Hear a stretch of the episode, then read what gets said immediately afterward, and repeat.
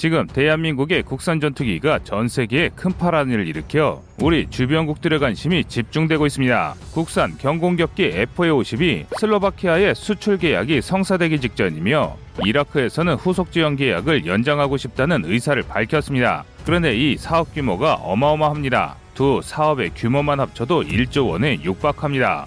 또 이게 다가 아닙니다. 미 공군이 가상적기 사업의 대상자로 보잉의 T7 레드호크 대신 한국의 T50 골든 이글을 선택한다는 사실까지 밝혀져 세계 군 관계자들이 한국의 방산 무기에 초집중하고 있습니다. 자국에서도 갑질하는 보잉에게 질린 미 공군이 또 다른 미국 회사인 록히드 마틴을 이번 사업에 참가시키겠다고 세계 군사 전문 매체들이 대서특필하며 앞다퉈 전하고 있습니다. 즉 록히드 마틴이 미 공군의 차기 훈련 사업에 참여한다는 것은 이미 여러 차례 수출로 성능이 증명된 한국의 T-50이 후보군에 오른 것이라 할 수 있습니다. 실제로 미 공군이 ATT 사업에서 제시한 조건들을 따져보면 T7보다 T50에 유리한 항목들이 여럿 눈에 띕니다. 적게는 100여 대에서 많게는 400대까지 도입할 수 있는 이 사업에 만약 T50이 채택된다면 또 다른 사업인 미 해군 전술입문기 사업 역시 한국의 T50이 될 확률이 크게 늘어납니다. 한마디로 우리 전투기가 세계 표준이나 마찬가지인 미국의 표준 훈련기가 된다는 것입니다. 이에 따라 지금도 잘 팔리는 T-50계열 항공기의 판매가 더욱 촉진될 것이라는 전망이 일각에서 제기되고 있는데요. 그래서 준비했습니다. 오늘은 대박 행진을 이어가고 있는 한국의 FA-50에 대해 알아보겠습니다.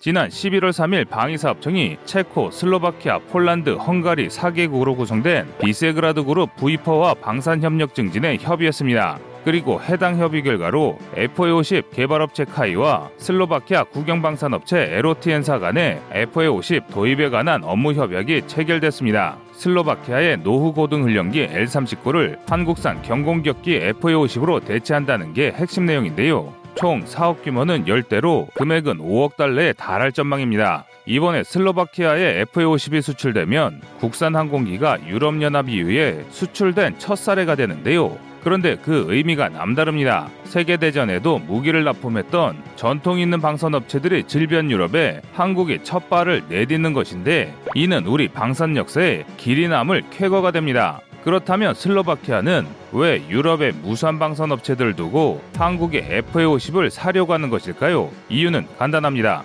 그만큼 FA50의 성능이 훌륭하기 때문인데요. 현재 슬로바키아가 운영하는 L-39 알바트로스는 냉전기에 만들어진 구식 무기입니다. 전폭 9.5m, 전장 11m, 전고 4.8m의 최대 이륙 중량 5.6톤의 아음속 항공기인데요. 최대 추력 1.7톤급 AI-25TL 엔진을 단발로 탑재해 최대 마하 0.8로 비행합니다. 반면 한국의 FA50은 전폭 9.5m, 전장 13.1m, 전고 5m, 최대 이륙 중량 12톤의 초음속 경공격기입니다. FA50에 탑재된 GE사 F404 엔진의 출력은 17,800파운드 정도로 L39 엔진보다 거의 5배 정도 출력이 강합니다. 그만큼 속력 차이도 어마어마한데요. FA50의 최대 속도는 마하 1.5로 L39의 2배에 가깝습니다. 당연히 무장 탑재량과 항속거리 역시 크게 차이 나는데요. FA50이 최대 4톤의 무장을 싣고 연료 탱크를 탑재할 경우 최대 2600km를 비행할 수 있는 것에 반해 L39는 최대 1.1톤의 무장을 짓고 1300km밖에 비행하지 못합니다. 이렇게만 보면 슬로바키아 입장에서 FA50을 안 고를 이유가 없어 보이는데요. 그렇다고 한국을 위협하는 나라가 없던 것은 아닙니다. 바로 중국의 JF-17이 있었기 때문인데요. JF-17은 전장 15m, 전폭 9.5m, 전고 4.7m, 최대 이륙 중량 12.4톤의 초음속 전투기입니다. 최대 3.6톤의 무장을 탑재할 수 있으며 최대 항속거리는 FA-50보다 긴 3,480km입니다. 또 최신형의 경우 중국판 F414 엔진이라 불리는 최대 추력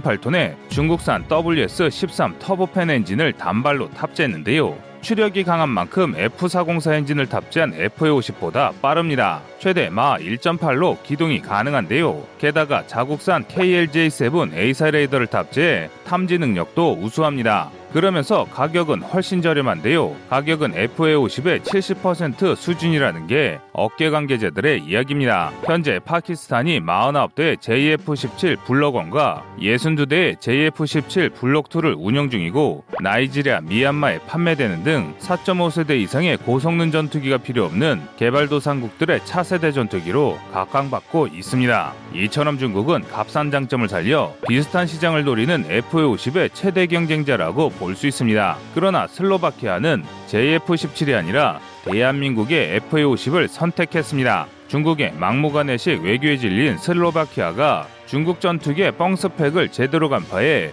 도입하기를 거부했기 때문입니다. 지난 2016년 11월 중국의 리커창 총리는 슬로바키아 총리와의 면담을 갑작스레 취소했습니다. 이는 굉장히 무례하고 일방적인 조치였는데요. 그런데 그 이유가 황당합니다. 중국이 무력으로 점령해 합병한 티베트의 정신적 지도자 달라이라마가 슬로바키아에 방문한 것에 대한 항의였는데요. 당시 슬로바키아 대통령이 슬로바키아 수도에서 달라이라마를 개인적으로 만난 것이 중국을 불쾌하게 했다는 것입니다. 이는 타국 대통령의 개인적인 일정까지 중국이 멋대로 간섭을 한 것인데요. 중국이 일대일로를 통해 막대한 투자를 하려 하는데 감히 중국의 뜻을 거슬러서는 안 된다는 것이 중국의 입장이었습니다. 당연히 슬로바키아는 이 어이없는 갑질에 분노했습니다. 그래서 중국과의 우호 관계를 끝내고 중국이 싫어하는 대만과 교류하기 시작했습니다. 2021년 7월에는 EU 내에서 두 번째로 대만의 백신을 공급하면서 두 국가의 친분을 과시했습니다. 이에 따라 두 국가의 사이는 극도로 악화되고 말았는데요. 그래서 슬로바키아는 신뢰할 수 없는 중국산 무기는 거들떠보지 않기로 결심하고 믿을 수 있는 한국의 FA50을 구매하기로 결심한 것입니다. 그런데 슬로바키아가 FA50을 구매한 이유가 단지 중국이 싫어서만은 아닙니다. FA50을 구입했던 여러 국가들이 FA50의 성능에 만족하고 있고 미공군도 진지하게 FA50의 구입을 고려하는 모습을 보고 한국산 무기의 미래를 본 것입니다.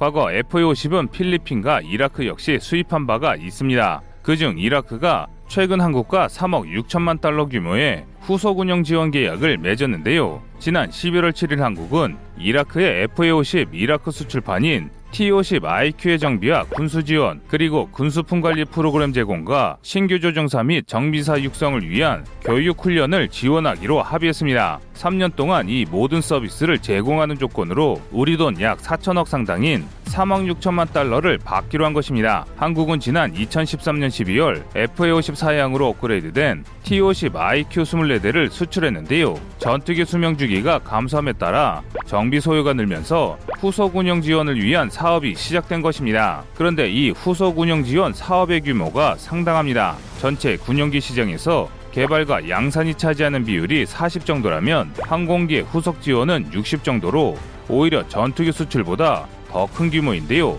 하지만 일단 항공기를 팔아야 이 사업에 뛰어들 수 있기 때문에 지금까지 이 분야는 한국이 도전할 수 없는 꿈의 시장이었습니다. 그런데 이제는 아닙니다. 지금까지 한국이 해외 수출한 항공기는 KT1 웅비와 T-50 골든이글 훈련기 150여 대로 동남아, 중동, 남미 등 세계 각지에 판매되는데요.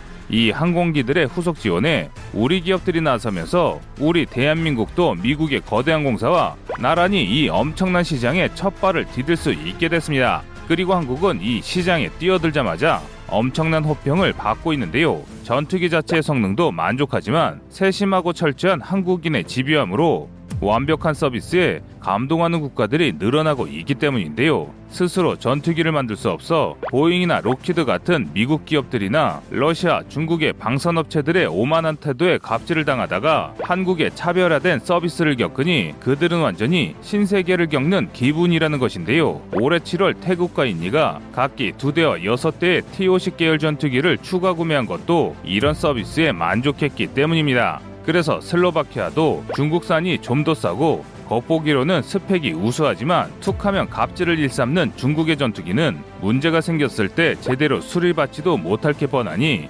믿고 맡길 수 있는 한국을 택한 것입니다. 그런데 이런 한국의 행보에 미국도 관심 있게 보고 있습니다. 최근 미공군은 신형 전술훈련기 사업 ATT를 발표했습니다. 가상적기로 사용하거나 전술 임무에 투입할 수 있는 우수한 단발 훈련계 도입을 추진한다고 밝혔는데요. 이에 미국 보잉사가 발칵 뒤집혔습니다. 자신들의 T7 레드호크로는 미공군이 요구하는 조건을 죽었다 깨나도 맞출 수 없기 때문입니다. 현재 보잉은 미공군에 호언장담했던 T7 레드호크 조기 개발에 실패한 상태입니다. 이로 인해 미공군은 노후화된 T-38을 퇴역시키지 못해 큰 손해를 보고 있습니다. 워낙 상황이 심각하다 보니 우리 군의 T-50을 임대하려는 고민도 했을 정도인데요. 이렇게 보잉의 사기에 속은 미공군이 분노해 발표한 것이 이번 ATT 사업입니다. 이 사업에 따르면 ATT에 참가할 기종은 기존에 개발된 기종과 달라야 하며 단좌형을 기본 조건으로 합니다.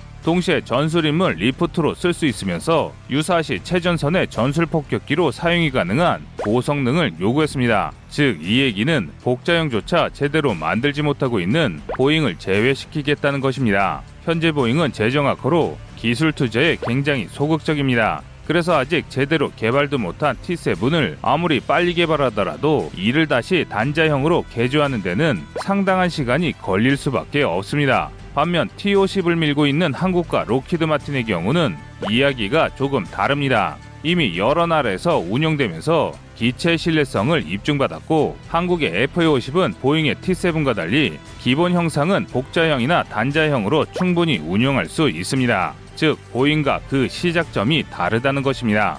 뿐만 아니라 단자형으로 개량할 경우 후방 좌석을 추가 연료 탱크로 교체해 항속거리를 늘리는 게 가능한데요. 이렇게 개량할 경우 FA50은 미공군이 요구한 증가된 연료량, 발전된 레이더와 전자전체계, AIM-9 단거리 공대공 미사일을 탑재할 수 있는 최소한의 전투 능력을 모두 달성하게 됩니다. 현재 세계적으로 F-50에 맞설 만한 군용 훈련기를 제작한 기업은 보잉사를 제외하면 중국, 러시아 같은 미국의 적성국밖에 없습니다. 다시 말해 현재로선 미공군이 내건 조건을 달성할 수 있는 전술훈련기는 단자형으로 개조될 F-50이 유일한 상황입니다. 그래서 일각에서는 미공군이 보잉의 T-7을 버리고 T-50을 선택하겠다는 뜻을 ROC를 통해 우회적으로 내비쳤다고 군 전문가들은 분석합니다. 이번 미군의 ATT 사업으로 도입될 전술훈련기의 대수는 최소 100에서 400대가 될 것으로 보이는데요. 미공군은 2021년 11월 23일까지 ATT 사업에 대한 정보 요청서인 RFI를 마감한다고 밝혔습니다.